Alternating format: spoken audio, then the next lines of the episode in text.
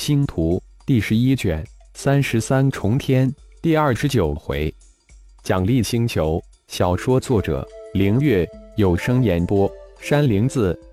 修真界是元星修真盟总部，一条接一条的指令从这里雪片一般的飞出去，各种各样的震撼无比的超级任务也借助各大工会的各个星域的分工会平台浪潮一样涌出。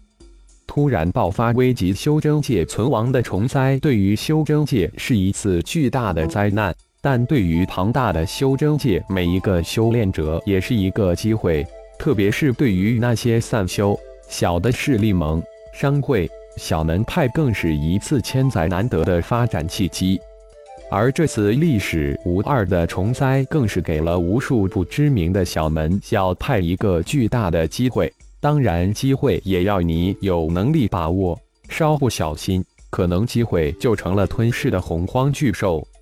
修真界的星域都是归属于每一个派、宗、门、盟、商。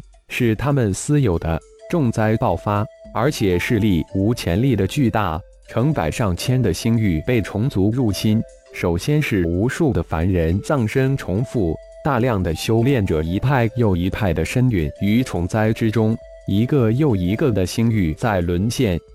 所属的星域越多，范围越大，损失的几率自然就越大。修真界九大门派占据着整个修真界星域的五分之三，自然他们的损失就越大。像星光盟只有二个星珠，很幸运虫灾没有在星光一号星、二号星爆发。星光一号星星光城是最早建成的三十八座主城之一，也是修真界星光盟的总部所在之地。所有的布局以及建筑融合了大银河联邦及修真界的优点，又按照浩然早就留下的十二兜天大阵阵图进行布局建设。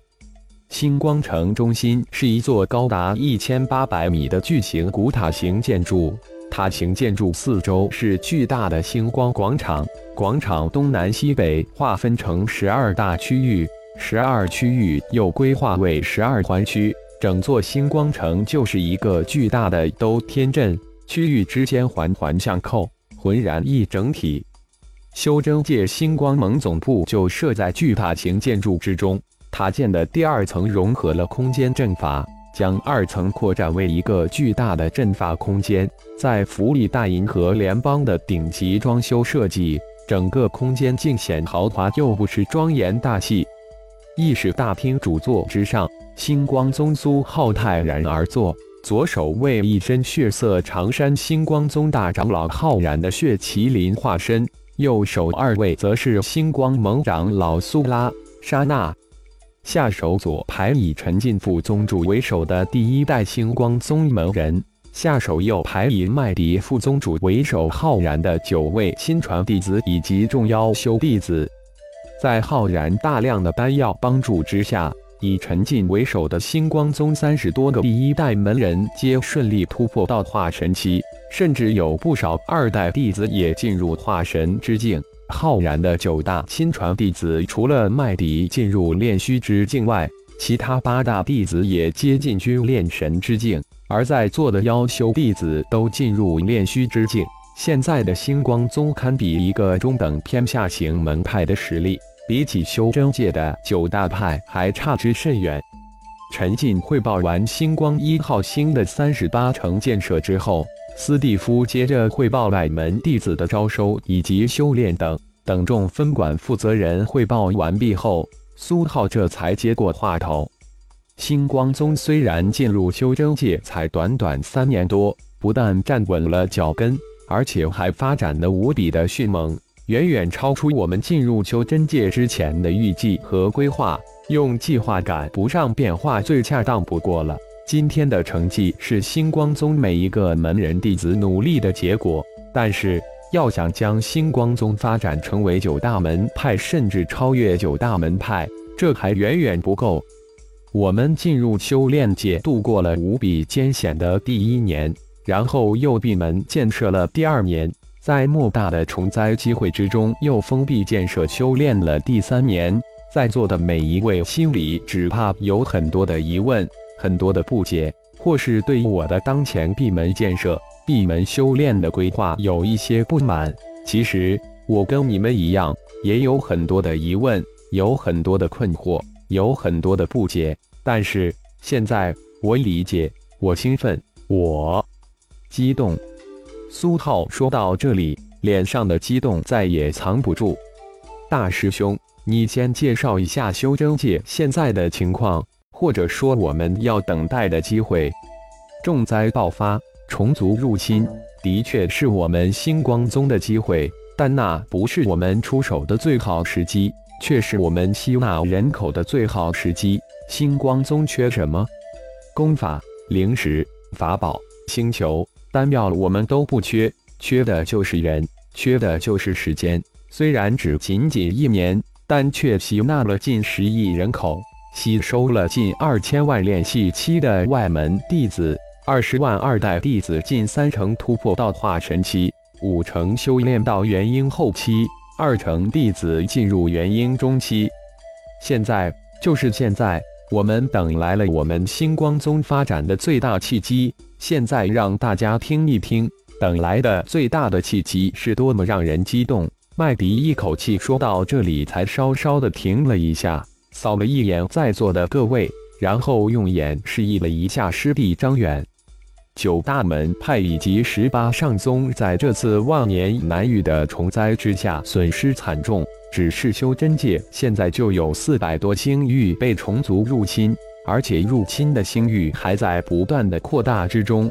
九大派以及十八上宗发布的任务奖励，从最早的灵石、丹药、法宝、天才的宝、功法，一路攀升。就在这个月前几天，九大门派中的丹宗、气宗已经将任务奖励提升到星球中的城市、整块大陆。张远说到这里，稍稍的停顿了一下，看着在场中的骚动，脸上露出笑容。众族的入侵，各大门派损失越来越大，一个又一个的星域被虫族占领，一个又一个星域陷入绝地，各大门派的门人弟子损失巨大之下，不得不征召外援。但随着虫灾前所未有的猛烈，援救的危险也越来越大。各门各派奖励的灵石、丹药、法宝、天才的宝、功法已经不能吸引更多的小势力盟为其卖命，那么只能加大任务奖励。城市、海岛、大陆区域、大陆奖励就应势而出。